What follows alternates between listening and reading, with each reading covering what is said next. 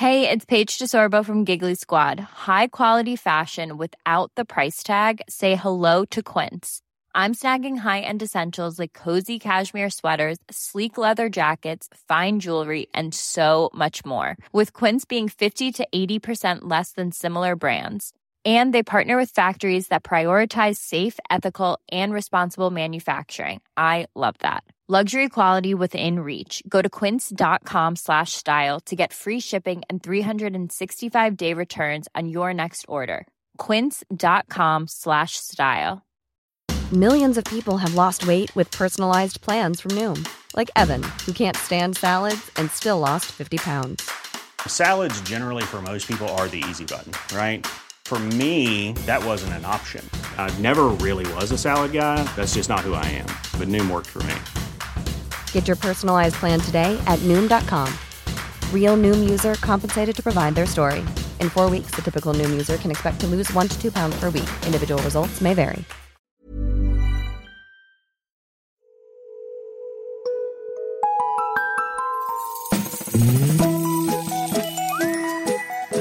Hello kids och välkomna tillbaka till podcasten Mina vännerboken. God, god, god jul på er allesammans. Sista avsnittet detta innan dopparedagen. Jag ska vara ärlig och säga att just nu eh, i talande stund så är jag lite ledsen.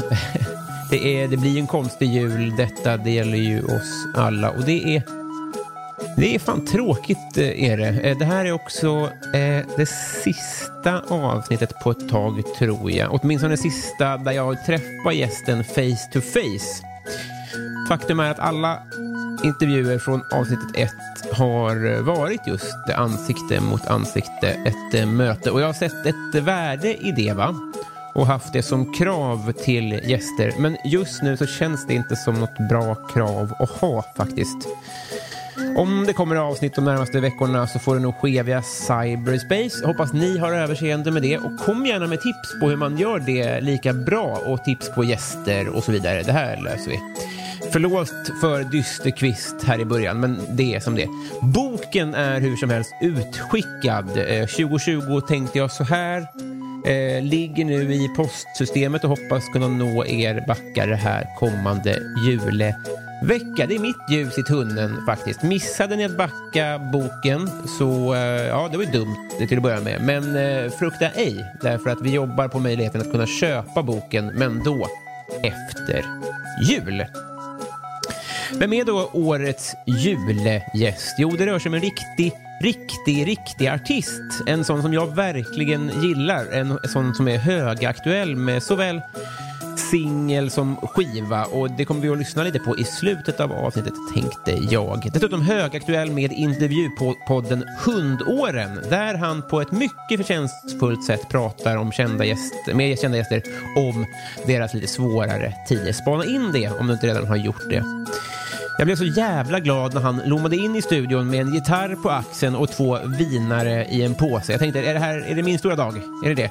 Eh, gitarren och vinet var till någon annan, skulle det visa sig, vilket är superrimligt. Men jag tycker att det ändå brev, blev ett väldigt bra avsnitt det här. Jag hoppas att ni håller med. Hur som helst, puss och kram på er. Tack så jättemycket för allt och den allra godaste av jular till er och det 160 avsnittet i Mina vänner vännerboken Thomas Andersson Vi.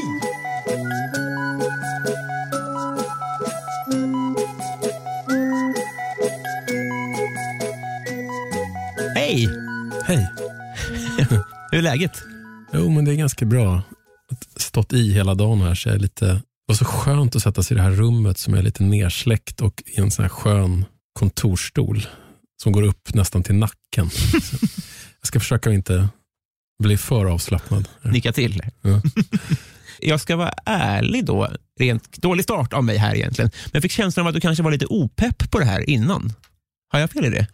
Nej, men du har ju ett väldigt märkligt sätt att kommunicera. Eh, jag, du frågade mig eh, om jag ville vara med och jag sa visst, det kan jag gärna vara. Jag kan de här två datumen och då skrev du tillbaks, jag kan inte de datumen. Och sen var det tyst i två veckor. eh, så att det där får du ta på dig. det, det låter som jag. Så det, ja, eh, det köper jag verkligen. Men vad skönt då. Så, så det, det är inga hard feelings No. redan innan. Absolut inte. Gud, så skönt att höra. Jag, jag, jag, jag älskar hundåren, vill jag börja med att säga. Jag älskar musiken också, men det ligger lite mer top of mind för mig nu med din nya podd. Ja, vad Det- kul. Det är väldigt inspirerande och väldigt härligt. Och Det slog mig en grej i ditt avsnitt med Henry Schyffert. Då pratade han om en, en intervju som han gjorde med vad jag tror, Café eller något sånt där, någon, någon tidning. Där eh, intervjuaren och journalisten blev så eh, trött på honom för han svarade rätt på alla frågor och Ja. till och med gav en knorr på slutet och sånt där. Ja. Tänker att du har ju ändå suttit i båda stolarna så jävla mycket. Jag kände mig lite träffad över det. Jag kände det där, det där kan jag nog också... Alltså jag började ju som skribent. Liksom när jag, var, jag, var, jag kom till Svenska Dagbladet efter gymnasiet på, i början på 90-talet. Sen var jag på Nöjesguiden. Så jag skrev liksom väldigt, väldigt mycket i säkert sju år innan jag fick skivkontrakt. Mm. Så att när jag träffar journalister så blir jag så här lite medberoende. Du vet, som, som med, en, med en alkis. Som man, han, är, han är snäll egentligen, han är nykter. Men jag försöker hela tiden, jag, jag, kan, jag står inte ut med att jag, jag känner att jag måste ge dem någonting bra. Liksom. Eh, om du lyssnar på Filip och Fredrik när de blir intervjuade till exempel, så är de extremt medberoende med de som de intervjuar. De liksom överlevererar. för att, och sen har jag bara känt att liksom, ja, men gud, varför kan jag inte bara vara lite, varför kan inte jag bara få vara lite som Lars Winnerbäck och så säga enstaviga saker? Men, Men- det tror jag är en liten sjuka av att man har gjort så mycket intervjuer och vet vad som behövs för att det ska bli bra. Liksom. Ja, för min fråga var ju om, du, om det går att dyrka upp dig, men det kanske snarare är tvärtom då, att man är uppdyrkad hela tiden. Ja, men jag tror man kan dyrka upp mig, absolut. Ibland så pratar jag med så här unga journalister och ger dem råd och så. Då brukar jag liksom säga att ett bra tips, förutom att man ska liksom titta folk i ögonen och liksom vara väl förberedd, och så, det är liksom att inte ställa exakt samma frågor som alla andra ställer. För Mm. att Det är ju det som gör att artister och folk som intervjuas ofta hamnar i någon slags autopilotgrej. Att man får väldigt mycket samma frågor. Och Det är väl svårt att svara nytt på alla frågor hela tiden när det är det. samma frågor. Fast jag, jag har en känsla av att du har ett frågebatteri här som jag inte har fått tidigare. Det, det, är ju- det lovar ju gott om inte annat.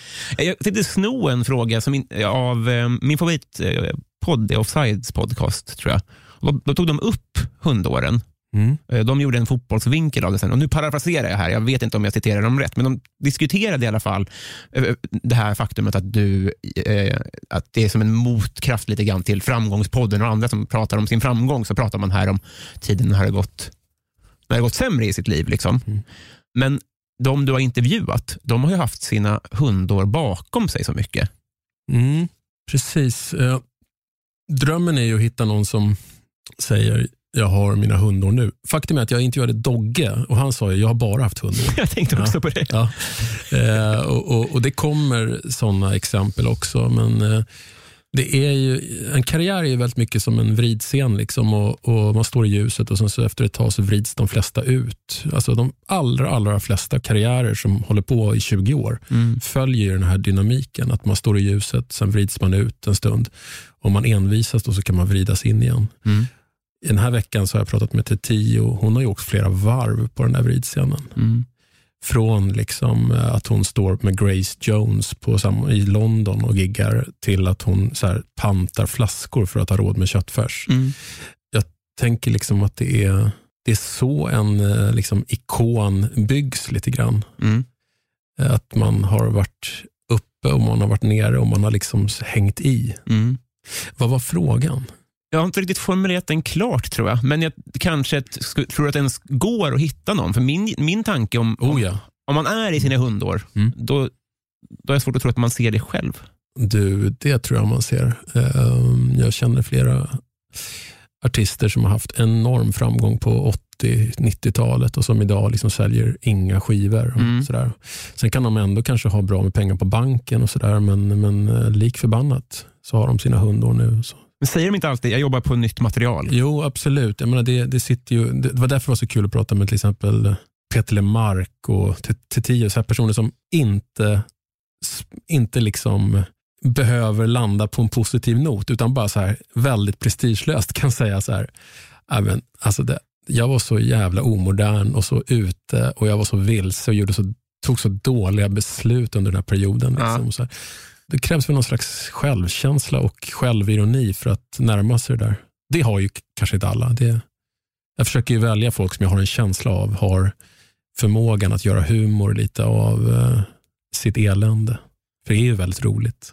Det är Verkligen. ju väldigt roligt att höra folks liksom, skitturnéer på Västgötaslätten. Och så här. Det är så jävla roligt. Och det är också, alltså, jag, jag tänker också att man, om man har pengar på banken eller motsvarande, man har framgång och respekt eller något sånt där, då köper man sig lite distans. Så är det ju. Lite, man har lite fuck off man i fickorna. Ja.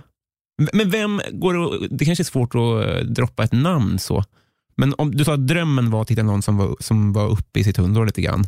Ja, men det är kul med, jag vill liksom inte nämna några namn, men, men det är kul med de här som har haft enorm framgång och inte har det längre. Mm. Alltså därför att, och, och, och som skulle våga prata om det. Mm. Där finns det ju nerv. Mm. det var kul, jag hörde ett, eh, det var i Värvet jag hörde det, det det var länge sedan, det var typ 12-13 år sedan eller något sånt där. Nej, inte så länge sedan. Det var 2008? Nej, nej det kan inte ha varit. Nej. 2012 var det, förlåt. 2012. 2012. ja, Det var, det var åtta år. Jag blandade upp Ja, men jag, var, 12 jag, precis, jag var typ nu, gäst nummer 30 eller något sånt där. Ja, det just det. Ja, ja. Svindlande nästan, hur länge sedan det var. ja. Men för då, då pratade du om eh, ditt lämnande av journalistiken Mm, just det. eh, väldigt mycket. Nu är du tillbaka igen. Kanske Ja. på grund av pandemi och sånt där. Det är väldigt roligt. När jag, när jag skivdebuterade 98 så var ju folk, la ju pan, folk pannan i djupa veck så här i, på skivbolaget och i, på bokningsbolaget. Så här. Ja, ja, det är ju det här att du har varit journalist, det är inte bra, alltså, men vi får försöka liksom jobba bort det. Alltså, det var verkligen ett problem och jag menar, när jag debuterade så blev ju alla liksom så här, fick ju total beröringsskräck Ah. som var i min generation. För att jag hade ju varit en av dem. Liksom. Ja. Det kan jag förstå. Jag menar, hade, hade Anders Nunstedt gjort en platta 97-98 så hade jag också, liksom, du vet, Är det också en cred-fråga kanske? jag vet inte, men det är liksom det, jag, man, man, jag fattade redan då att det kommer nog ta lite tid innan mina för detta kollegor, då, eh, för jag var rockkritik på Svenska Dagbladet, Mm. i en tid när liksom rockkritiken hade väldigt hög status och fick mycket plats. Så att liksom, man blev ganska känd rätt snabbt som rockkritiker. Mm. Så jag, jag fattade ju att, att ehm, det här kommer ta ett tag innan de vänjer sig vid att jag är artist. Det dröjde faktiskt inte så himla länge. Jag tyckte redan på platta nummer två, som hette Ett slag för dig, så, så kändes det som att folk hade accepterat att jag nu gör det här. Liksom. Mm. Men det är så kul med skillnaden, för att idag så är, har ju hela mediasamhället liksom förändrats och idag så är alla så här, det är så fantastiskt att du har journalistiken också. Att du liksom har det benet också. Att du inte bara har lagt alla ägg i den här musikkorgen.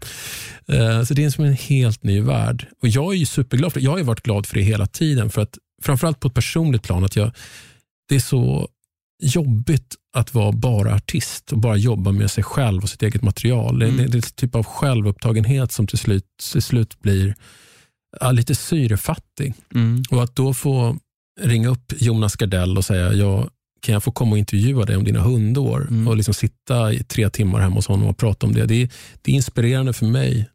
Eh, Det ger, det ger mig nya tankar, nya idéer och håller mig, håller mig hyfsat smart. Jag var mycket smartare när jag var journalist. Mm. Jag är mycket dummare nu, för jag liksom tvingas liksom inte hålla igång huvudet lika Mm. mycket. Så jag- jag, för, mig, för mig är det superkul med det här växelbruket. Jag är född 90, så jag missade det där eh, att det var så självklart att det var eh, karriärssjälvmord att vara rockkritiker. Ja, nej, men det var verkligen så. Det, det, det, det, sa folk bakom min rygg. Nej, men Thomas kommer inte få skivkontrakt för han har varit journalist. Liksom. För när jag hörde att Annika Norlin är journalist och Ja. kommer bli psykologi också, då, då tänkte jag, eller så här, då var det ju bara i positiva ordalag som man pratade Mm. om det. Precis, det, och det är nu. Ja. Annika Norlin intervjuade mig faktiskt när jag släppte min fjärde platta. Kommer jag ihåg, hon var väldigt ung då. Så, som journalist? Liksom. Ja, som journalist på, på P3. Otroligt. Men var hon inte artist alls då? Nej, Jävlar. hon var i alla fall inte ute ur garderoben. Nej, just det. Men, men den som öppnade din garderob, det var, fan, det var någon artist som... Vad var det jag hörde? Ja, alltså, Olle Ljungström hade en viktig roll liksom, Ja. för att jag skulle få skivkontrakt. För jag hade, det tog lång tid för mig att få kontrakt. Vi höll på, jag och min jag hade en väldigt dedikerad producent som Ja. var lite uppe i smöret. Så jag tänkte när han, när han gillade det så tänkte jag så här, men nu är det klart. Han Ja, kunde just det. öppna alla dörrar. Men så enkelt var det inte, för det var liksom en annan tid. Det var liksom det här med svensk musik på svenska. Det var en period när musik skulle ut i världen. Mm. Liksom, och, och, ehm, Och där skivkontraktet hade ett annat värde än vad det har idag ja, också. ja, verkligen. Det var ju någonting man skrev hem om Mm. på den tiden. Och, eh, men så, så, så fick Olle Ljungström höra mina låtar. Jag vet faktiskt inte hur det gick till. Jag kommer inte ihåg det. Men han, han liksom bestämde sig för att han skulle ge mig skivkontrakt. Så han som tågade upp på bolagen och spelade upp mina låtar. Alltså jag var helt tagen av det här. För jag, dels beundrade jag honom själv väldigt mycket. Och, Eh, det var så jävla fint att han ville göra det för mig. Men var det inte David Chukri också? Schutrik. Sh- Förlåt. Ja. Ja. Ja, men han, han var mer sådär att vi, vi var kompisar. Han var mer att han sa så här, han var den första som sa, men det här, kan, det här skulle du kunna få skivkontrakt på tror jag. Det är så pass liksom, Men det är tidigare då? ja det är lite, lite tidigare. Men det var Olle som liksom lyfte luren och satte möten och sådär. Mm. Och det ledde då till att eh, Marie Ledin, Thomas Ledins fru, Mm. signade mig och gav ut min första platta. Mm. Som inte sålde någonting. Den sålde liksom inte ens ihop till konvolutkostnaderna. Det var så alltså? Men så var det lite folk på Warner som, som gillade min musik och jag, jag tänkte, ja, men gud, då gör jag, jag gör min andra platta på Warner istället. Jag vill hellre vara där. Mm. Och så här, i, i lite hybris tänkte att det var bara att gå över till Warner. Mm. Men det var inte så lätt. Eh, Det, tiden liksom, det drog ut på tiden. Och Jag blev mer och mer desperat. Jag kommer ihåg att jag bodde här uppe. Jag bodde i andra hand på Folkungagatan. Hyrde en lägenhet där av en livstrött reklamare som hade gått i exil. Och eh, det, var, det var hett den där sommaren. Jag bara gick upp och ner på Folkungagatan och kände liksom att om jag inte får skivkontrakt på de här nya låtarna så kommer jag aldrig få skivkontrakt. Nej. Jag kände, och då är mitt liv slut. Liksom. Fanns det inte att tänka på att du skulle gå tillbaka dit då? Jo, det var ju så jag försörjde mig, och så, men det var ändå musiken som var min stora liksom, kärlek, Mm. min stora dröm. Och eh, Det var verkligen så här, om jag inte får göra det här så är mitt liv ett fiasko. Liksom. Ja. Den, den kä- känslan. Och, en, en dag så fick jag en snilleblixt och så ringde jag upp till eh, han som var A&R på Warner och frågade om jag kunde få ta ett möte med honom. mm. Och så sa jag så här till honom när vi satt på Waynes Coffee på Götgatan. Man- Waynes Coffee var helt nytt då, 90, här är 97. Så sa jag till honom så här, nu har jag spelat upp min musik här för alla skivbolag i Sverige och jag känner att du är den enda som riktigt förstår vad jag vill göra. och eh, alla hade ju tackat nej. Eh, och smickret funkade. Och, Gjorde det? ja, och någon månad senare så var jag i studion. Så, ja. Skickligt förhandlat. Ja, faktiskt. Alltså. Jag, jag, märkligt. Nu har jag ju folk som sköter de här förhandlingarna åt mig, men det finns någon slags kraft i att förhandla själv som artist. Jag har suttit så här, satt uppe på Warner, kommer jag ihåg, sen när vi skulle skriva på kontraktet och så tyckte jag inte att kontraktet var tillräckligt bra. Och så sa de bara så här, ja men vadå, liksom Cornelis har samma kontrakt och du vet, den och den har samma kontrakt. Och så, så här. Och så sa jag bara så här, Nej, men det känns inte bra.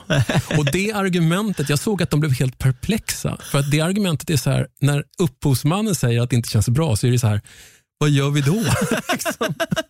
Så jag fick igenom mina krav. Liksom. Så jävla bra mjukt värde också. Det är inte baserat på siffror eller något. Nej, nej, nej, inget så här, in, inte, inte liksom ta till brösttoner utan bara prata om att det inte känns bra. Så här, de, de hade liksom aldrig hört, de här jävla affärsmännen som sitter och förhandlar kontrakten, de hade aldrig hört någon använda ordet känns, tror jag.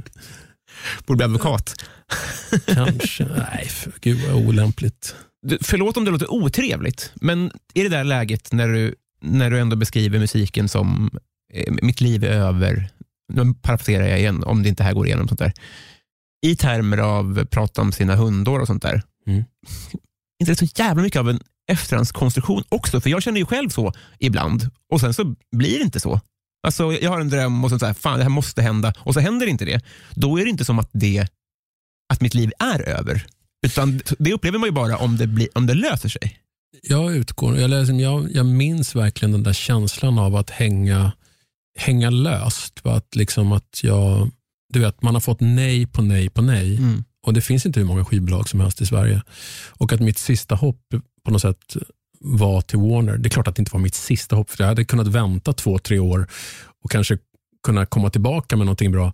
Men två, tre år när man är 24-25 mm. är ju liksom en evighet. Nej, så jag håller inte med om det. Jag, jag, jag, det där var liksom på riktigt. Liksom jag, jag kände verkligen hur desperationen växte. Och Det var också det här att jag upplevde att jag hade skrivit så mycket bättre låtar än på första plattan och att det vore så jäkla misslyckande att inte få ge ut det. Ja, just det. Men hur funkar det hypotetiskt då? För jag är så dålig i, i musikbranschen. Om, om, man får nej från alla på en skiva och, och de måste ladda om, är, är de låtarna då är de förbrukade? så att säga? Du kan inte komma dragande med de här igen? Det kan man väl göra om man vill. Om man vill eh, arra om dem eller slipa på dem lite ytterligare. eller så. Jag menar, idag, om man får nej från alla skivbolag, då kan man ju välja att ge upp det, ut det själv. Mm. Man kan ju så lägga upp det på Spotify själv. Och det är ganska enkelt att göra en skiva. Men på den här tiden vi var tvungna att få en budget på 350 000. Mm. Och Det var en svindlande summa för mig. Ja. Det, var, det var liksom högre grindar in till musikbranschen. Just det. Det känns otroligt binärt. Att man var artist eller inte artist. Mm. På ett sätt som det kanske inte är idag. Nej, men precis. Det var, det var, man låter som hundra år, men världen, världen har verkligen förändrats enormt med den här digitaliseringen. Mm. Hur tror du att du hade funkat om du hade slagit igenom idag? Ja, jag har ju inte gjort musik som liksom slår sig in i dörren, bara skjuter in en fot i dörren och liksom trycker upp, trycker upp den. Utan jag har ju gjort en ganska så här ja, men jag har inte sänt på den frekvensen. Jag har gjort en lågmäld grej och det är klart att det är ännu svårare att dra i, och liksom nå igenom med det idag. Fast det roliga är att när jag släppte min debutskiva, jag kommer ihåg att jag fick ett mail från Peter Lemark och så, som skrev så här. Jag skulle inte önska min värsta ovän att debutera nu. Och Det var liksom 98. Det var precis när så här skivförsäljningen började dala. Så här, folk började ladda ner. och så här. Han tyckte det var bara en sån jävla otur för ja. mig att jag behövde debutera 1998.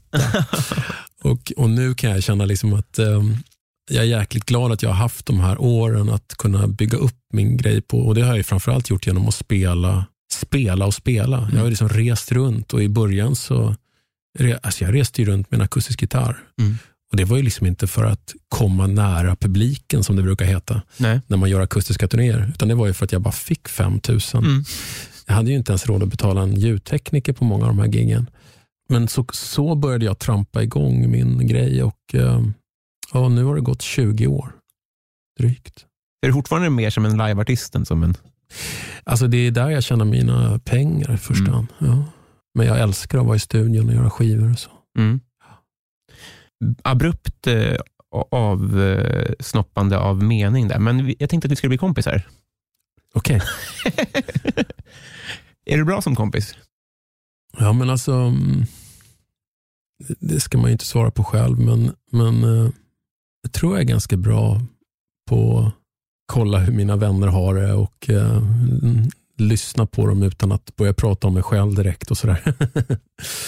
så på, på det sättet så tror jag att jag är en, att jag är en uh, bra kompis. Jag, jag har alltid varit någon som har umgåtts mest en och en så med folk. Mm. Det har varit så sedan jag var liten. Jag har en väldigt så här skräckblandad förtjusning vad det gäller så här gäng. Jag kan tycka att det är skitkul med, när vi är flera. Så här. Det är som en helt annan energi, men samtidigt också läskigt. att Jag tycker att det är lätt att tappa, tappa sig själv när man är med i, i stora gäng. Mm. Som lätt att tappa sin integritet. Liksom. Underordna sig någon jargong så där, och känna att gud, jag gillar inte vem jag blir Nej. i det här gänget.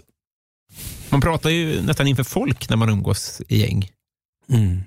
Ja, men det, fast det kan vara jäkligt kul också. Mm. Att uh, Med den här rundpingis-effekten som det blir att sitta några stycken runt ett matbord. Bra bild.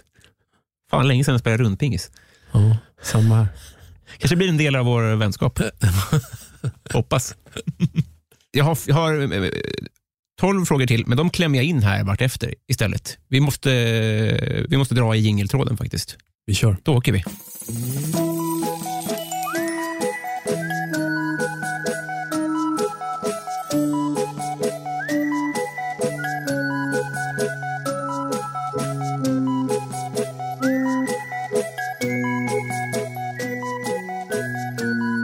Thomas, om du fick en kostnadsfri riskfri operation?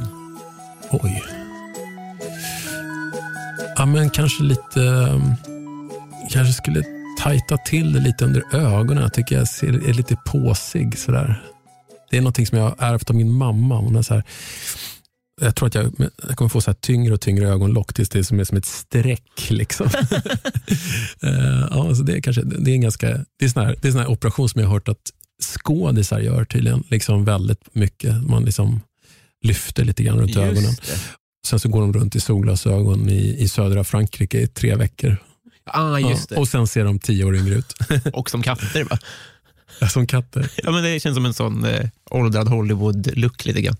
Man drar åt för mycket. Ja, nej, men om den är kostnadsfri då, får jag, då går jag till den bästa. Vet du. Just Så, ja. det, det här låter som fjäsk, men ja, gud vad man inte tänker på att men det, det kan också vara relativt kanske vad man tyckte, hur man tyckte det var för tio år sedan, eller som du säger, att man jämför med tidiga generationer och sånt där. Men gud vad dina ögon inte hänger. ja, men tack. Bra. Allergi? nej, Nej. jag är helt oallergisk. Fan vad gött. Njut. Mm. Lite astma, men det är inte allergi va? Det tror jag inte. Nej. Det är någon Eh, inflammation har de kommit på sent omsider på, som, på lungorna. Liksom. det är det Har du Mm. sån diskus? Nej, jag vet inte vad jag har riktigt. Jag har fått den här diagnosen ganska nyligen. Det är, det är ganska enkelt. Jag inhalerar lite ibland sådär, Mm. och så håller det sig borta. Annars kan jag bli lite hostig. Ja, just det. Ansträngningsastma. Det är det ja. Har du gjort lumpen och varför inte? Nej, jag har inte gjort lumpen. Jag fick eh, diabetes en vecka innan jag skulle mönstra. Mhm. Så det var det enda som var bra med den sjukdomen. Ja. Ja. ja då, får, då fick man inte Nej. då? Nej. eh, Det är ju, det är ju vad det är det där. Eh, när var du med i tv första gången? När jag var 16 så var jag med i Bullen. Nej. De kom till mitt gymnasium och pratade om, frågade så här random på skolgården, killar, om de liksom typ pratade om känslor eller något sånt där. Det, var, det handlade om det. Mm. Bullen var alltså ett barn och ungdomsprogram Ja. som handlade väldigt mycket om så här, känslor, mobbing, kondomer. Ja, men Ja. det sånt. Ja. Gjorde Det var då? första gången. Ja, men precis. Jag, jag hörde ju verkligen till ett sånt där gäng som Alltså när, man, när man kom in till stan från Fruängen så insåg man liksom att här, här kramar killarna varandra. Nej. Det var liksom en, det, det, var, det var nytt. Va, min gissning var ju ändå kanske med, med Paolo och Kungsträdgården att det skulle vara mer våldsamt i innerstan, men det var tvärtom då lite grann. Mm, Det var ju när jag fortfarande bodde i förorten och då åkte vi ofta in i, till Kungsan. Det var ju som så här, kändes som att hela stan åkte dit. Det var så sjukt mycket folk i Kungsan de där somrarna. En sån feber liksom kring, Mm. kring eh, det där. Men, men, då, det, men det här var lite senare. Det här var liksom början på 90-talet Ja, som jag gjorde Bullen. jag fattar. Runt 90 kanske. Ja. Men minns du vad du svarade Bullen? Jag svarar nog bara att jag tycker inte det där är något problem med att prata om. Otroligt. Ja. Kom ihåg, det ska inte handla om mig här, men jag minns, jag har klandrat min mamma mycket för det. För att det var ett program, ett Bullen-program som handlade om snoppen. Mm. Och så jag var så nyfiken. Men hon gjorde så stor grej av att så här, och sa högt så att alla i familjen hörde så här, du får titta på programmet om snoppen sen. Så att, att, det liksom, att hon skulle skämma ut mig inför alla för att jag var så nyfiken. Så det var så eh, osnyggt löst. Men det var också effektivt, för jag gick ju sen och borstade tänderna. Ja, det var kraft i det där programmet. Eh, vad väljer du för karaoke-låt? Jag försöker fundera på om jag någonsin har, har, ehm, har sjungit karaoke. Alltså. Tror inte det. Jag har ett, ett kompisgäng från Fruängen som brukar åka ut en gång om året till restaurang Karlavagnen. Den heter inte det längre, men det var liksom en sån här berömd sunkkrog. De fick ta bort dartpilarna för att folk mördade med varandra. Och så här. Och, eh, det, det var liksom den enda krogen på en mils radie som hade öppet till två. Så att det var verkligen så här, alla människor med så här nio fingrar och kniv kom liksom dit efter tolv. Vi brukar åka ut dit en gång om år och liksom där har de karaoke. Ah. Och de står och sjunger så här, den sista morgonen med Niklas Strömstedt. Jag tycker det är så jäkla rörande med karaoke. Eh, Jag skulle kanske välja Always on my mind med Elvis. Ja. Det är en sån här gammal favorit. Som, eh, den, det är nog min, ja, men av de där låtarna man hörde som barn. Som jag, så jag kommer ihåg att jag frös på den så otroligt. Eh, Den var med på den första skivan jag köpte, Separate Ways med Elvis, på kassett på Gulfmacken i Fruängen. Ja, men den tycker jag fortfarande är så ett sånt där mästerverk. Vad betyder det att du frös på den? Jag älskar den, att jag fick rysningar. Aha. Jag tror du pausade på den eller något sånt där. Mm. Men, men eh, jag, jag hade ju gissat att när du är på restaurang Karlavagnen, att folk då puttar upp dig på scen. Nej, det gör de inte. De kommer, det kommer fram såna här gubbar och säger Är det du som är den där vik? Tanten gillar dig. Ja, det är härifrån. Otrolig imitation utan att ha träffat den här. Det var jävligt skickligt. Eh, på tal om det, vad tycker du om ditt namn? Jag hade hellre hetat Tåström, men eh, det är väl okej. Varför då? Snygga initialer har jag faktiskt. Liksom det, det, det, var, det är roligt. Jag blir ofta, folk som skriver till mig och skriver TAV, liksom. Mm. T-A-W. Det, Det där är fan snyggt. Det, det är någonting som inte jag har liksom använt. Det var någonting som publiken började använda. Ja, det, var, det är väl det enda som är snyggt med mitt namn. Annars tycker jag att det låter lite snällt kanske. Men vi är ju så jävla bra, det är som en Nike-swoosh på slutet. Mm. Det är snyggt i skrift. Mm. Ja, med i och i. Va- Varför vill man heta Tåström? Är det optimala artistnamnet? Det är ett bra, bra skjuts i det namnet tycker jag. Mm. T. T och där så konsonanterna och liksom, ja. Bob Dylan är ett bra namn också. Mm. Men Tåström är svårt utomlands.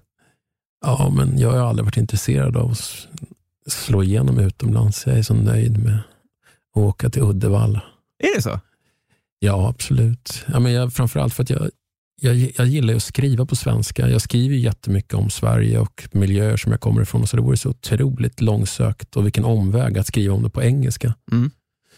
Så jag kan inte föreställa mig mig själv som en internationell artist. Ja, jag fattar. Vad blir du eh, orimligt arg på? Orimligt arg. Oh. Nej, Jag vet inte, jag tror, man blir, jag tror att jag blir orimligt arg när jag eh, känner att, att jag liksom har blivit kränkt och säger det till den här personen och liksom inte når fram. Här, Den grejen, alltså liksom att man bara, du vet den här, eh, ja men att man är, att man blir liksom, ja att man blir kränkt helt enkelt. Det måste ju vara något sånt som gör mig, som gör, för jag är inte så där liksom, jag är inte så lynnig som person. Liksom, så här att jag har ett, här jävla temperament eller sådär. Men, Nej. men visst, alltså, och jag, jag- kan bli liksom jävligt så irriterad. Det kan jag bli. För när folk är lata och liksom eh, sega och sådär och inte gör det de ska. Så. Mm. Ja. Det här med kränkt intresse, jag tänker på det ordet ibland, hur devalverat det har blivit. Ja men exakt, det är liksom något löjes skimmer över det. Sådär. Men, men jag, jag tror att jag, när jag var barn så, så fick jag ofta höra, liksom så här, men gud, var inte så känslig och var inte så överkänslig. Och det är en typ av kränkning, liksom, att man inte respekterar barn. Apropå hur tiderna har förändrats. Idag har man så mycket mer, så här, barns eh, status har ju verkligen stigit.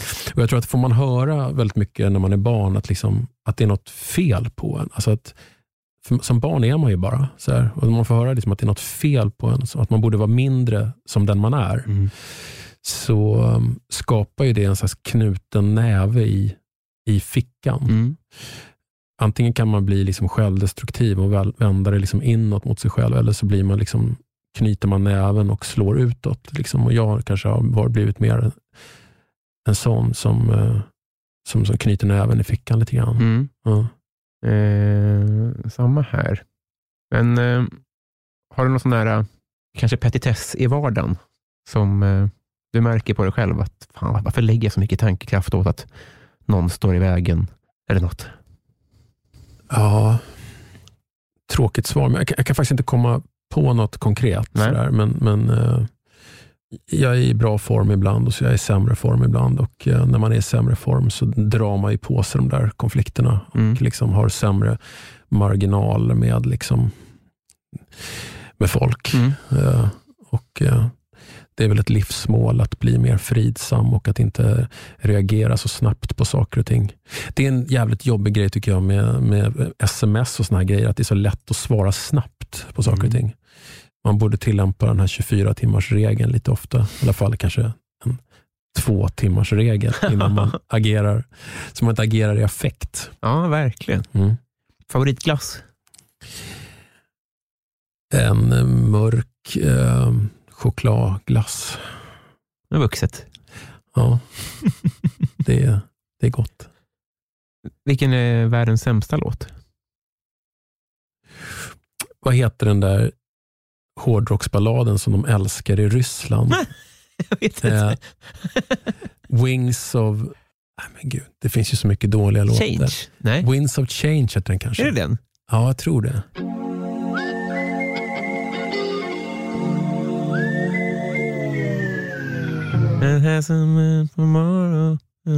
Gillar du den i Ryssland? Ja, den är tydligen superstor där.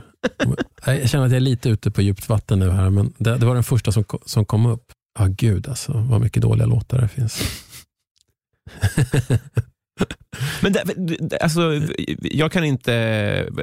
Vad, vad lägger du in i det? Är det dåligt hantverk eller har de gjort fel? Nej, det är inte dåligt hantverk. Det är, liksom, det är bara att det är kitsch. Ja, det är det ja. Ja, Just det. det är liksom svulstigt och äckligt. Just det. Mm. Och det är värre så att säga, för, för, för det- finns också ett anslag och en, en, en svansföring i den som kanske inte finns i Crazy Frog. Då. Nej, men alltså jag tror att eh, skulle man göra den låten på ett piano med lite mer nedtaget så skulle, det säkert hitta, skulle man säkert kunna hitta en vacker melodi där. Men det är liksom, liksom hur det är gjort och sådär och som, som gör att det blir så olidligt. Väldigt härligt att den är så populär i Ryssland. Det gjorde mig väldigt glad. Jag har alltid eh, lena fötter. Vad har du haft kroppslig tur med? Ja, jag har väldigt eh, lena händer. Har jag, du? jag skulle liksom, om jag hade varit indian så skulle jag ha hetat typ Lena Tassen. Eller kvinna? Ja.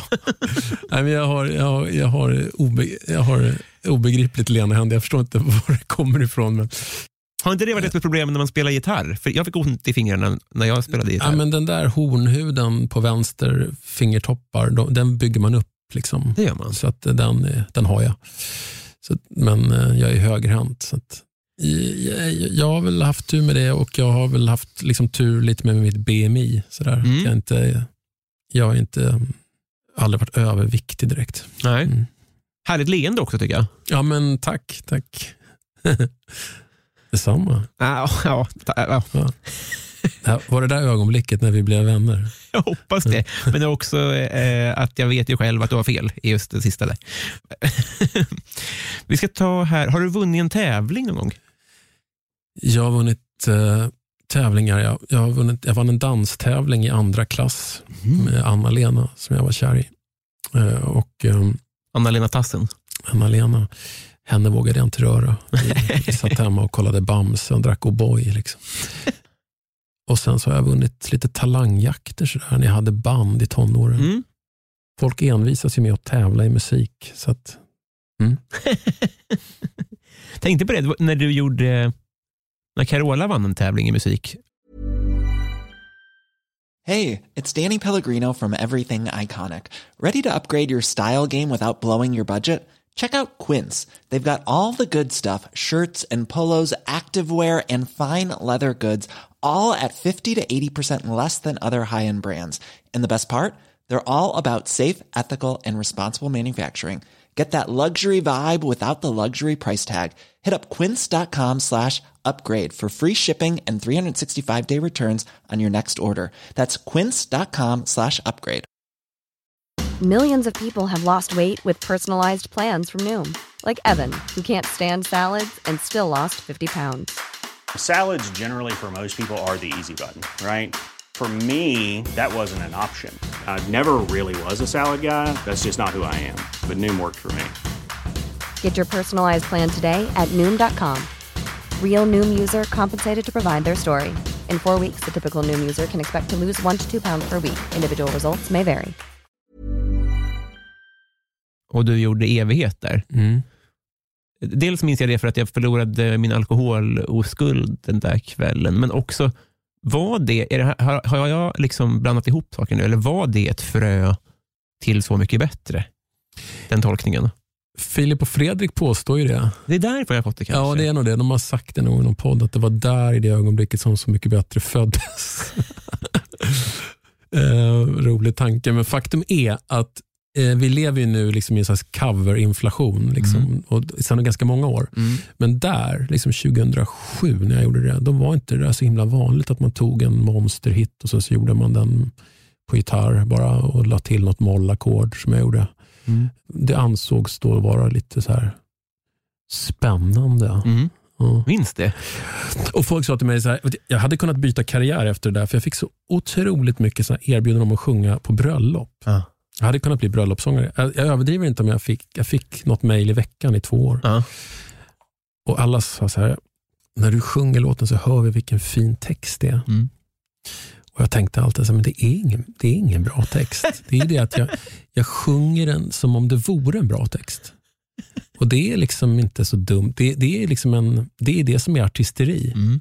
Det finns många underbara låtar med lite halvlökiga texter som har levererats av sångare så att man på något sätt köper det. Just det. Innerligheten.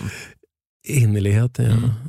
Och, eh, eller vad fasen det är. Det går inte att sätta fingret på varför man gillar en sångare. Nej. Och det är det som är så härligt med Mm. musik. Men vems idé var Var det din, din idé? Nej, nej. Det var Christian Luuks idé. Det är sant. Mm. Han eh, vickade för Annika Lantz när Carola skulle ner. Han vickade för Annika Lantz i P3 och Carola skulle tävla med den här låten i Grekland. Och Det var rätt mycket snack om liksom, huruvida det var en bra låt eller om det var bara liksom Carola med hennes liksom, du vet, ADHD-energi och liksom hårfläktar som, som gjorde den bra. Mm. Så de ville testa genom att ta bort Carola, hur den skulle låta. Så ringde de mig och frågade, vi, vi behöver en singer-songwriter som kan tolka i evighet. Och jag ägnade kanske tio minuter åt det där arret. Liksom. Så åkte jag upp och så gjorde jag den och så var det inte mer med det. Och så året efter så han, skulle han vara programledare för Melodifestivalen. Mm. Och då spelade han upp det här för redaktionen. Så så föddes idén. Otroligt alltså. Och sen blev det där en tradition att man skulle, att eh, någon liksom lite med indie-artist skulle tolka förra årets vinnare. Maja Hirsch var med The Mm, Ark. Ja, Motorboy gjorde Charlotte Perrelli. Och så. Ja. Just det. Vilken grej. Vem är Sveriges roligaste? Ehm, jag är verkligen lite trött idag. Eh, alltså Stormens utveckling, han bisittaren där. Jonathan Unge? Jonathan Unge. När Jonathan Unge är bra, Mm. Han är, han är lite slarvig så här, och ojämn. men när han är bra, så här, då är han ju väldigt rolig. Ja, väldigt bra. Det nog... Det finns några, det finns några Norra Brunnen-klipp med honom som är fantastiska. Där, hans pedofil-rant är, tycker jag är en klassiker. Det är otroligt bra Ja. verkligen. Annars måste man ju säga liksom att, ehm, att av de som lever nu och verkar, om vi ska prata genier, komiska genier, så måste man ju nämna Robert Gustafsson. Mm. Det... Peter Lemark är väldigt rolig också. Mm. Vad, här, vad glad jag blir. Ja. Det är första gången han nämns på den här frågan. Hoppas inte den sista. Ja, han är jätterolig. Han är väldigt bra på att imitera också eh, folk. Så, särskilt när han imiterar folk från sin uppväxt på Västgötaslätten. Bert Karlsson och sådär. Fan vad härligt. Vad önskar du att du visste för tio år sedan? Att det inte står och faller med det senaste man gör. Man säger så här, man går 15 år tillbaka i tiden Mm. så, så kände jag nog lite grann att varje platta var så här att om det här sågas nu eller när det går bra, då är det, då är det typ kört. Att man alltid står och faller Mm. liksom med saker och ting. Det har jag lärt mig att det så funkar det inte riktigt. Nej. Utan det finns en otrolig kraft i att bara hålla på, Mm. bara envisas, slå på sin spik. Men du har ju inte haft en karriär så pass länge. Många har ju inte det. De skulle man ju kunna hävda att det inte alls funkar så riktigt. Att vissa karriärer tar ju slut, väl? Jo, det gör de ju, men det beror, beror ju ofta på att den personen inte har liksom staying power. Mm. Ja, ibland kan det vara så att någon blir förknäckt också. Liksom. Men då, om man blir förknäckt av en recension, liksom, då kanske man inte ska vara artist. Nej. Det, man måste nog tåla det där och det måste vara lite viktigare än, än, än att bli hyllad i DN. Mm. Partytrick? Nej. Nej. Eh, Det har jag inte. Jag, jag kan vara ganska bra på jag kan vara ganska bra på att dra historier om jag är på bra humör. Mm. Eh, Så det skulle vara det då. Det är, Att jag kan hålla låda lite. Det är väl, fast det är inget trick direkt. Jag, jag, jag, jag drar aldrig fram gitarren och drar en låt. Du gör inte det? Nej, nej gud. Det, gjorde jag kanske när jag var 15. Sådär. Då, hade Mm. jag, då släpade jag alltid runt på en gitarr i Stockholm. På alla fester och sådär. Men eh, nej. Men är det så när du är på fest att du ändå så här kan njuta av tanken att alla vill att jag tar fram gitarren, men jag kommer ju aldrig göra det? nej jag, tror, jag gjorde det en gång på en fest som Sigge Eklund hade. Men då var det mer liksom att det var flera som sjöng. Sådär. Mm. Eh, satt vi ute, det var en sommarfest som man hade på sin gård.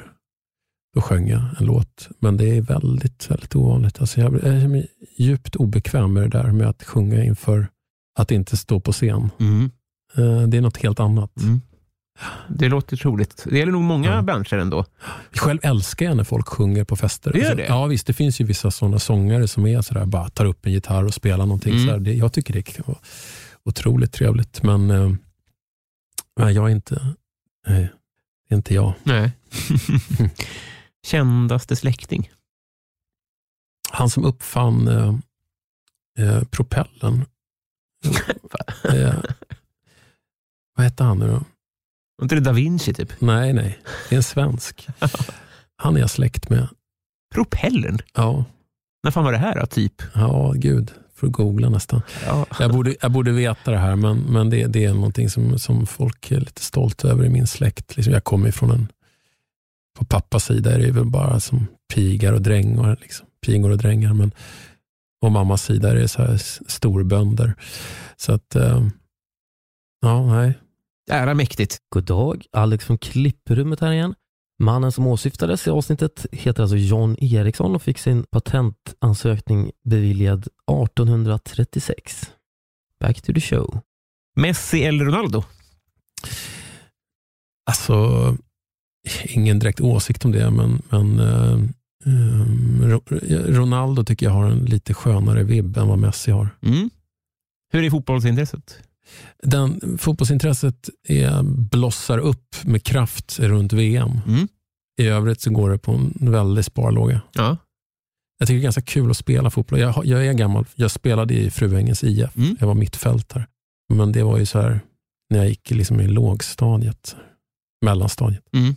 Men om det sätts upp Hade det, på hade, det inte varit, hade det inte varit för att liksom män som spelar fotboll i korpen är så jävla hopplösa och så sparkar av varandra hälsenorna Mm. så hade jag gärna varit med i ett korpenlag. Ah, jag fattar. Mm. Vi, vi är hopplösa, men jag har inte upplevt en ordentlig skada under mina sju år i Korpen. Du har, du har Nej, inte det? Alltså. Men vi kanske är en mes-serie, jag vet inte. Nej, men jag kanske ska ta steget. Det kanske är, efter vi har spelat rundpingis kanske vi spelar Korpen tillsammans. Hellre korpen än rumpingis. Ja, Rumpingis var ju mer en, en metafor ja just det. Så var det. för, för det goda samtalet. Har du varit i Romme Alpin? Förlåt? Har du varit i Romme Alpin? Nej. Då har vi kommit fram till Patreon-frågorna. Nu är det dags för lyssnarnas frågor. Och Eh. de vet alltså inte vem de frågar? Exakt. Exakt så. Okej. Men de hoppas nog på du. Det tror jag. Smickrar där. Patreon. Vi börjar här med eh, Jar Jar som undrar favoritkung. Favoritkung? Oj. Jag säger, jag säger vår kung, för jag tycker han är så sorglustig på något sätt. Han är liksom, man vill ta hand om honom nästan lite. Ja. Det är en egendomlig kvalitet hos en kung, Ja. det som är väldigt ovanligt. Om man skulle titta i historien så, så tror jag inte att det finns så, här, det finns inte så många kungar som väcker moderskänslor, Nej. men det gör ju vår kung. Det gillar jag. Och har säkert gjort det i 20 år. Det är inte det att han är gammal, utan det är någonting med hans person verkligen. Det är det att han har lite svårt att få till orden i rätt ordning Ah. och sådär. Och att han ser lite stressad ut och att han har jobbat med diktionen så uppenbart. och sådär. Vad är det för något? Alltså så här, han, har jobbat, han har ju haft någon som har coachat honom i vart man betonar när man håller tal och såna här Ah. saker. Liksom. Och det, det är väldigt tydligt. Har du träffat honom? Ja, faktiskt. När Dylan fick eh, Nobelpriset så blev jag inbjuden till Nobelmiddagen. Mm. Och Då hängde jag med First Aid Kit-systrarna. De uppträdde där, just det. Nej, jag Nej. tror inte de gjorde det, men vi satt bredvid varandra på Konserthuset när de, när de liksom, under ceremonin och sen så, gick vi, så hängde vi hela kvällen. Och sen efter den där långa middagen så är det så här, så går man upp på Stadshuset eh, i någon sa- sal och där är det en fest. Och eh, när vi står där och liksom dricker champagne och pratar så kommer det fram en man med massa medaljer och, och frågar oss om vi skulle vilja träffa, han säger så här, jag är kronprinsessans hovmarskalk. Skulle ni vilja träffa kronprinsessan och Daniel? Och då sa jag, ja, det kan vi gärna göra. Och så, då, då fick vi gå liksom bakom ett draperi och där hade de ett egen avdelning som var bara för kungafamiljen. Och De hade en egen bartender där och så var det några representanter från regeringen så här, och någon vän till dem kanske. Ja, I övrigt var det bara kungafamiljen. Så, och där stod vi och pratade i en halvtimme. Framförallt, jag pratade mest med Daniel, jag pratade Ja. mest om gitarrer. Han är intresserad av gitarrbyggeri och sådär. Spelar Ja. han själv? Ja, tydligen. Ja. Men gud, vilken intressant det här eh, hovmarskalk-fiskandet tycker jag. Mm. Det är så det går till. Vet du. Jag hörde om Zlatan nämligen. Det, är väldigt att vi har, det finns vissa människor som har sådana fis, mingelfiskare. Mm. Gud, var det trevligt då? Det var jättetrevligt. Jag var lite väl full bara. Jag kände efteråt att jag kanske pratade lite för mycket. Roger undrar, eh, drömuppställning i eh, nämnda Så mycket bättre. Drömuppställning, okej. Mm. Tåström, Stina Nordenstam, Håkan Hellström, Ola Magnell om han levde. Mm. Och ehm, Nina Persson. Och jag då. Ja, Tänk att få höra de där genierna tolka ens låtar. Ja, det hade varit något. Erik på Bistro Bromma undrar, hur är din relation till djupt vatten? Eh, ganska oneurotisk ändå. Mm. Jag har aldrig haft några så här traumatiska vattenupplevelser. Jag var, jag var seg i starten vad gäller vatten. Jag var lite så här försiktig av mig som barn. Men, men eh, nej, det är, inget, det är lugnt. Har du några andra fobier? Nej, Inte direkt fobier så där som man skulle kunna tänka sig att gå till en KBT-terapeut och prata om. Nej, det har jag inte. Skönt. Jimmy Söderqvist, lite eh, tråkig kanske, men eh, vad, eh, vad tror du att andra människor stör sig på med dig?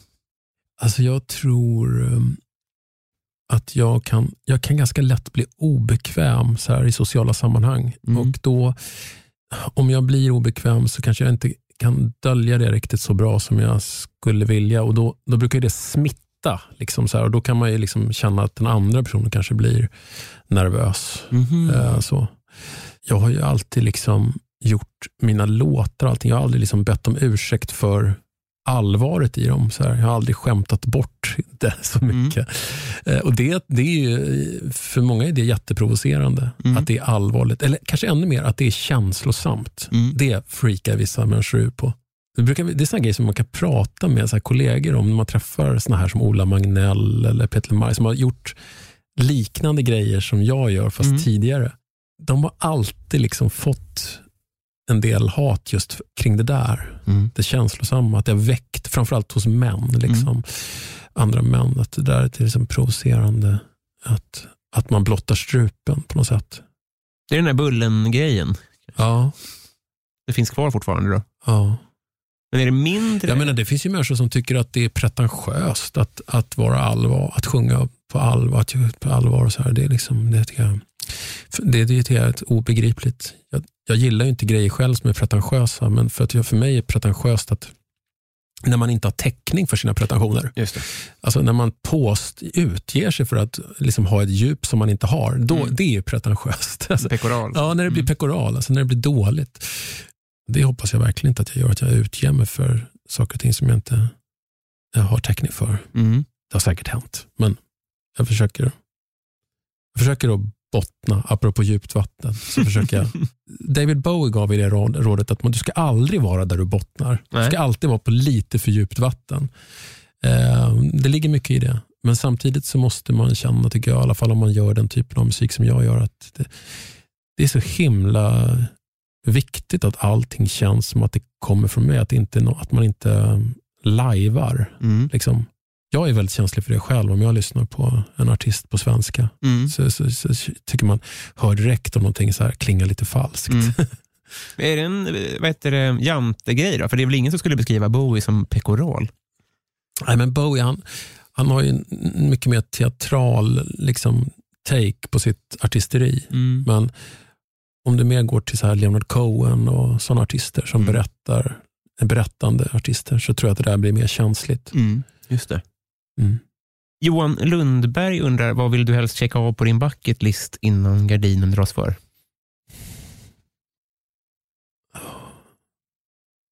Det skulle varit kul att bo utomlands Mm. en period. Min son är 12 nu. När han flyttar hemifrån kanske att jag kan göra det. Ja, men det, det ser jag fram emot. Jag var på väg att flytta till Paris eh, runt 2000, men då så började saker och ting snurra för mig med musiken. Och då, kände, då var det faktiskt en äldre person som sa att men du kan inte dra till Paris nu. Liksom. Nej. Du får, måste ju fatta att det går inte hur många tåg som helst. Liksom, nu går tåget. Mm. Du måste ju åka med. Och det, det, det hade han ju väldigt rätt i. Det går inte hur många tåg som helst. Utan Nej. ibland så står planeterna på rad och då får man bara liksom försöka använda det. Hur skulle du jobba utomlands? Jag skulle väl bara skriva låtar i princip och, och åka hem och turnera ibland och sådär. Men eh, jag har ju ett sånt jobb att jag kan jobba ett halvår och sen så kan jag vara ledig ett halvår. Och Mm. sådär. Mm. Säsonga i Paris då kanske? Ja, men säsongandet är ju det bästa livet tycker jag. Så jag tänker på det med stad och land och sådär. Jag skulle tycka det var härligt att ha ett hus kanske i Hälsingland eller så. Mm. Men jag skulle inte vilja bo där hela tiden. Nej. Alltså jag tror det här att åka emellan. Att kunna åka mellan Stockholm och eh, Rom. Liksom, och så här, att kunna ha både och. Det, det, är, det, är det ultimata livet. Ja. Jag pratade med det om, en tid, om det med en tidigare gäst, att det är också ett jävla fusk. Vi som genomlider svensk vin- vinter och så kommer säsongerna tillbaka helt bruna och utvilade. Ja, men jag har ju faktiskt genomlidit 48 svenska vintrar och de blir bara värre och värre. Nu har det inte varit sol på typ 13 dagar. Liksom, så att, eh, och jag får sämre och sämre tålamod med Mm. det. Faktiskt. Jag blir mer och mer så här, till slut snart kommer jag börja ringa P1 eller något. Käkar du D-vitamin? Ja, faktiskt. Gör det? Receptbelagt. Oj, finns det? Mm. Fan, Det det, är det man måste ha. För det, man måste ha någonting med lite krut i. det här ska jag ta till mig av. Eh, Joel V. Kall, han undrar så här då. Du står på jordens yta. Du går en mil söderut, en mil västerut och en mil norrut. Du hamnar exakt där du startade. Var är du? Ja, jag är hos dig. Ja. Nej, jag vet inte. Det, det där, det där var, jag är inte för dum för den där frågan tror jag. Men, men, Var det någon slags kuggfråga eller? alltså, om, man, om man följer det så är det alltså en, en mil söder, väster och norr. Ja, Då kommer man ju så att säga inte tillbaka, utan då går man ju i någon form av ja. U-formation. Mm. Men då finns det då platser på jorden där man kommer tillbaka till punkt A. Jaha, det här är news för mig. Ja, det är väl någon blandning av en eh, taskig eh, vad heter det, gåta och ja, man, det är väl lite geografi kanske. Men åtminstone Nordpolen funkar det så. Det, det här är anledningen till att jag aldrig skulle vilja vara med i så här Alla mot alla eller På spåret eller sådär. Skulle vara så djupt olämplig. Det är inte den här typen av frågor ändå. Det här är en riktig vers. Jag hade aldrig kunnat den heller om jag inte hade ställt den hundra gånger. Okej. Har du fått frågan om På spåret? Nej, men Alla mot alla. Mm. Och det här var anledningen till att du sa nej då? Ja, alltså jag skulle aldrig tacka ja till det så? En gång har jag tackat ja till en frågesport hos Kai Kindvall i radio. Mhm. Jag, jag blev helt krossad av någon musiknörd som satt i Skövde och kunde allting. Satte spår. Ja, ja jag fick liksom, och, och, det var verkligen också så att folk tyckte att det var pinsamt att jag var så dålig. Folk, så här, kollegor som sa så här, jag visste inte att du var så dålig. alltså, jag märkte att liksom det, här, det här med, med frågesport är liksom, det väcker någonting i folk. Nå- Något märkligt eh, svaghetsförakt eller något så här, om man inte kan frågorna. Jag ser vad du gjorde med Birro alltså. Att man ältar det där för evigt när man vinner. Och, och som du säger, då, man förlorar också. Det, det sätter spår alltså. Mm. Hårda grejer. Eh, Adam Grenabo undrar, vad är det snällaste du har gjort mot någon eller någon har gjort mot dig? Och vi pratade lite om det tidigare, att Olle Ljungström bokade tid och gick upp till skivbolag och spelade upp min musik där Mm. i mitten på 90-talet. Det var ju så ofattbart snällt. Verkligen. Vad hade han att vinna på det? Ja, men precis, vad hade han att vinna på det? Han hade slutat kröka och varit på behandlingshem. Jag tror att han, han hade mycket mer tid liksom, och hade väl kanske också en vilja att göra gott. Liksom, Mm. sådär. Eh, men så kände han väl också att jag kan... Han visste ju att han hade liksom, eh, en viss makt Mm. i egenskap av firad popstjärna. Ja, det var, jag vet faktiskt inte varför han gjorde det, men, men, men jag, jag vill tro att han bara gjorde det därför att han eh, gillade min musik. Och Jag har gjort samma sak för, för andra artister också. Liksom att eh, Ringt upp dem och sagt kan jag hjälpa dig med någonting och sådär. Jag tycker att du är så bra. Och så, så att, eh, ja. Det har gått i arv liksom. Nej, men jag tycker det är, man, ska, man ska göra så. Alltså, jag tycker har man fått från någon på det sättet som jag fick av Olle så Ja. vill man ju ge det vidare. Det är lätt sagt, men det är fan imponerande att du ändå orkar Ja, gå milen. ja, jag vet inte om det är så imponerande, men jag, jag, jag, tycker, det är, jag tycker det är lite anständigt liksom att man, att, att man, om man har fått en plattform, att man delar med sig av den till andra. Mm. Ja, det, är- det är bara att ta till sig där ute. Eh, Adam Grenabo, han undrar, nej det har jag redan ställt. Jag menar såklart Desi Hetala som undrar, om man inte har en sån här podd, hur blir man då din kompis?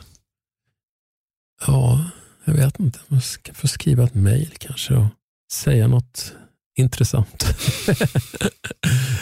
ja, men alltså det är väldigt intressant tycker jag. Jag tror, tror det var Andres Locko som sa det att män skaffar inte nya vänner efter 30. Jag har tänkt mycket på om det där är sant eller inte. Det är ju svårare att bli vänner idag därför att vi ja, är man liksom över 40 och har barn och en karriär och så, här, så har man ju inte lika mycket tid att sätta vänskapen. För det krävs ju tid att sätta en vänskap. Liksom att man, det var därför man blev så tajt med sina kompisar i tonåren, för man hade så mycket tid att hänga. Jag kommer ihåg att man, vi kunde vara hemma hos någon kompis och så bara typ somnade jag på hans säng och så vaknade man upp klockan sex och vill du ha mat eller så. Eh, och den tiden av liksom dödtid ihop har jag ju väldigt sällan med, med kompisar nu. Det, det, det tror jag gör att man men då och då så springer man ändå på personer som man förälskar sig i. Sådär, och eh, som, som, eh, jag hoppas att jag alltid kommer fortsätta och så här, sträcka ut en hand och bara så här, föreslå att vi ska käka middag eller någonting. Att jag inte blir sådär proppmätt och tänker att jag har min tjej, det räcker. liksom. Ja, men gud, jag känner igen mig i det där man måste, att man måste sätta vänskapen. Så- Jag kommer på mig själv, det blir så mycket parmiddagar. Att det blir inte det här, att just att man sover över och spelar tv-spel på samma sätt. Det blir så officiellt och man ska finskjortan på med kompisar. Det är tråkigt det där. Alltså. Ja, ja precis. Mm. Victor Bysell undrar, eh, favoritlåt just nu? Jag är, jag är förtjust i den här, heter de Bleacher, de här som har gjort en låt med Bruce Springsteen som heter China Girl, tror jag den heter. Svinbra. Och sen så gillar jag den här Sara Klangs nya låt Canyon. Hon, hon är ju så bra. Ja. Gud vad bra hon är. Vi spelar upp lite av den tycker jag. Det, det, det har hon förtjänat.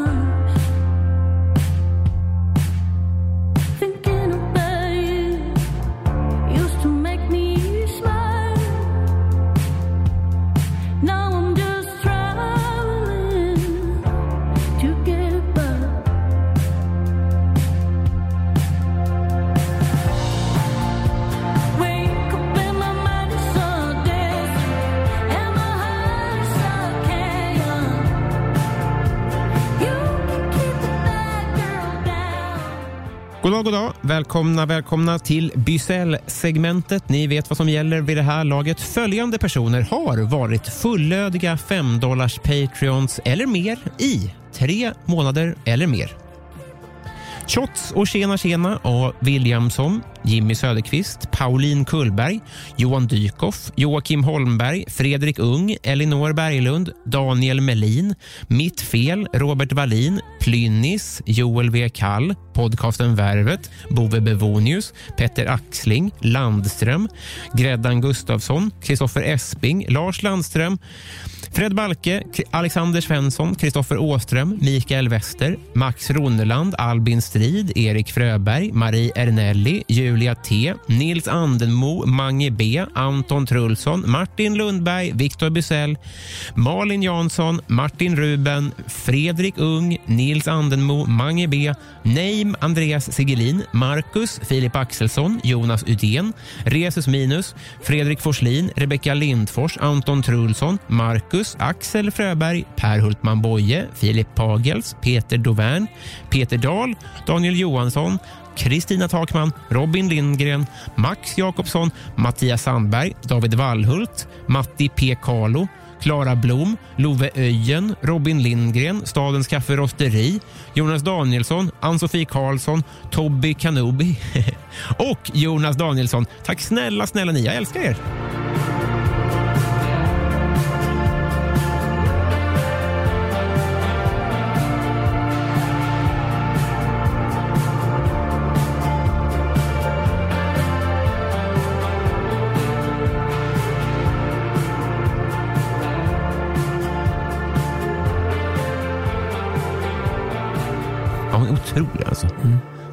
Lite eh, en annan typ av På spåret genombrott. Kändes Ja. det som. Och så rättvist på sätt. Ibland när hon bara dyker upp, när algoritmen kastar fram henne på Spotify, så tänker jag liksom att vad är det här för Fleetwood Mac-låt? Alltså det låter så... Åh, det är, och det är kanske det finaste beröm man kan få i min värld. Verkligen. Sundsvallsbönan undrar favoritbrottsling. Mm. Hinsebergshäxan. Hon var, hon, hon, hon var liksom, hon satt väl uppenbarligen på Hinseberg. Hon var ju liksom del i någon så här bordellhärva. Hon eh, har också varit indragen i liksom Palmeutredningen väldigt mycket. För Hon kände liksom Christer Pettersson-gänget och de här. Så. Ah. Och eh, jag såg henne i någon Palme-dokumentär om Palmemordet. Så, så en jäkla fin person alltså. Var hon en sån bordellmamma? Ja, men du vet en sån person som har hamnat snett, och liksom så här, men, men som hade charm och energi och eh, någon form av värme. Så där. Jag vet, inte vad hon har gjort, men, men, men hon, hon måste ju rimligtvis ha suttit på Hinseberg för att, för att, för att kallas för Hinsebergshäxan. Låter troligt, ja. Ja. ja. det var jättebra att hon nämns här tycker jag. Eh, Podcasten Värvet undrar, vad är det dyraste du äger förutom bostad och fordon? Det är en oljemålning av Fredrik Landgren som jag har i mitt vardagsrum. Borde man berätta sånt här? Alltså den är inte värd flera hundratusen, men, men den är, det är... Jag köpte den för 50 000 2004 när jag fick min första feta STIM-utbetalning. Mm. Jag hade gjort en låt som heter Blues från Sverige och släppt en platta som hade sålt ganska bra. Och då bara pang så hade jag så här över 200 000 på kontot. Och så hade jag haft en dröm om att om jag någon gång har pengar så ska jag köpa en lite större målning av Fredrik Landegren som är en väldigt duktig målare som gör en slags fotorealistiskt måleri.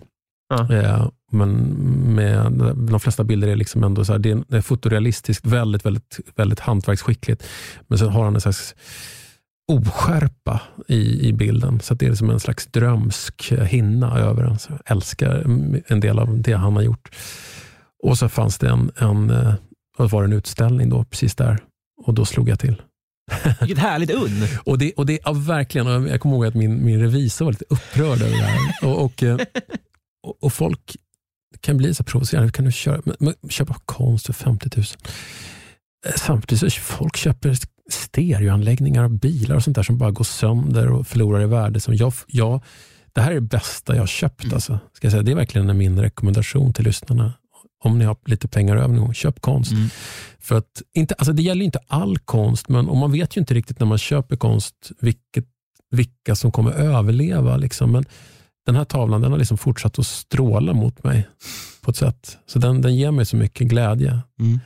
Och den är så stor så att den tar liksom över ett rum också. Mm. Ja, det, är, det är ett av mina dyraste och bästa inköp, förutom min lägenhet. Gud vad härligt. Kom att tänka på det förresten, att, att det, det alltid pirrar lite i mig, i mig när jag är på Stadshotellet i Hudiksvall. På grund av den här nämnda låten. Blues från Sverige. Ja. Ja, exakt. Ja, vad kul. Jogin Poggatz undrar, om du får möjlighet att luncha med en person, död eller levande, vem skulle det vara och varför? Bob Dylan vore kul att luncha med. Mm.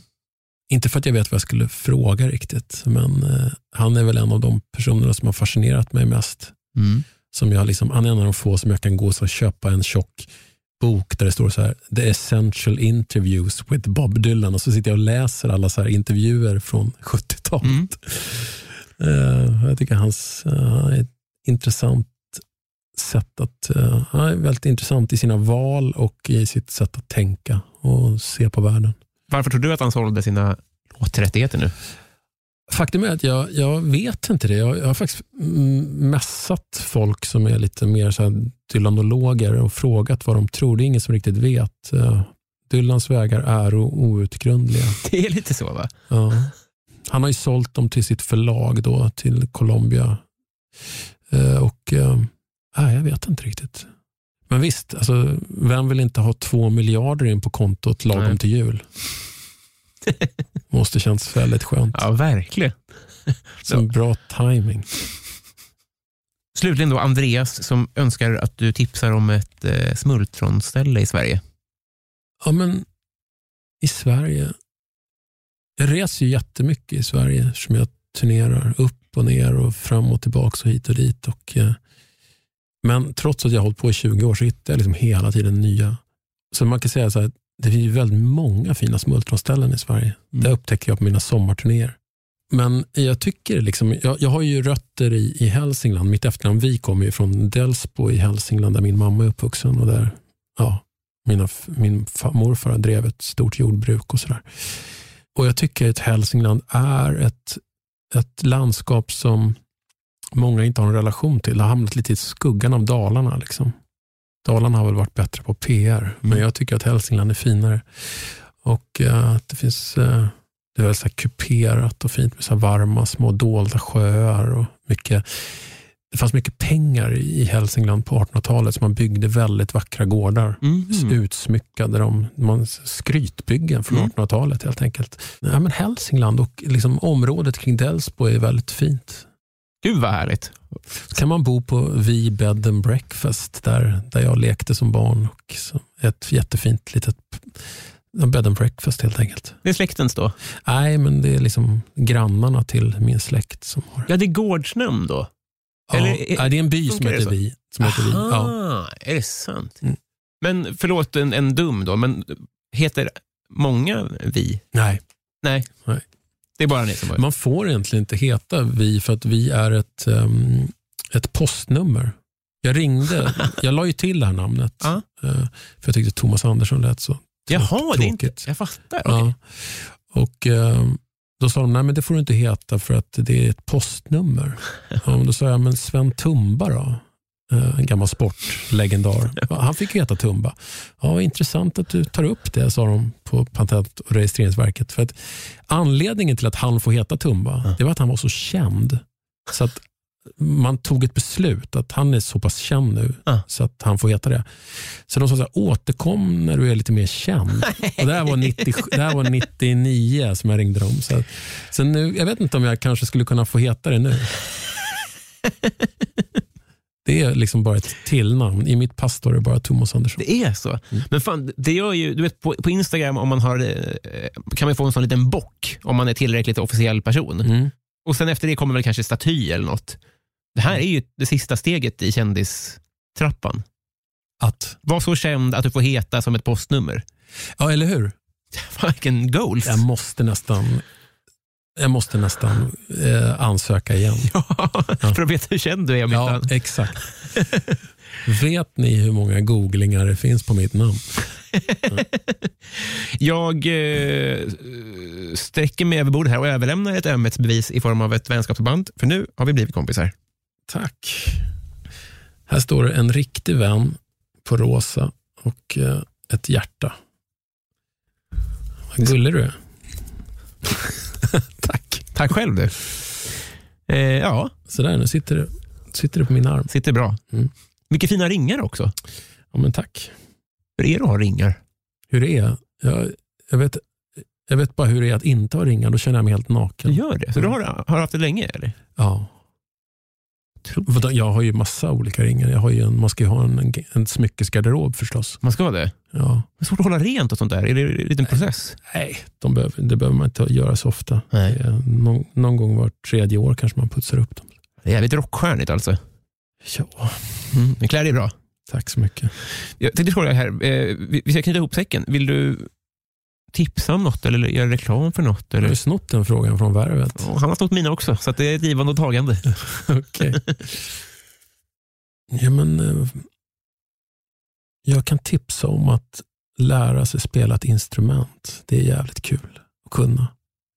Och sen eh, såg jag en bra tv-serie som heter Weissensee på SVT Play om en Stasi-familj. Det där, den kan jag också rekommendera. Den var bra. Perfekt. Ja. Du, ehm, tack för att du tog dig tid. Tack för att jag fick komma. Hej då. Hej. När hela livet kändes som en öppen dörr Hon säger Trodde kärlek skulle göra ont Att det goda livet var något trist och tomt inte ett drama till jag orkar inte mer. Har inte fler liv att slösa bort. Sträck ut dina armar. Sträck ut dina händer nu. Jag tror att jag kan nå dem. Det är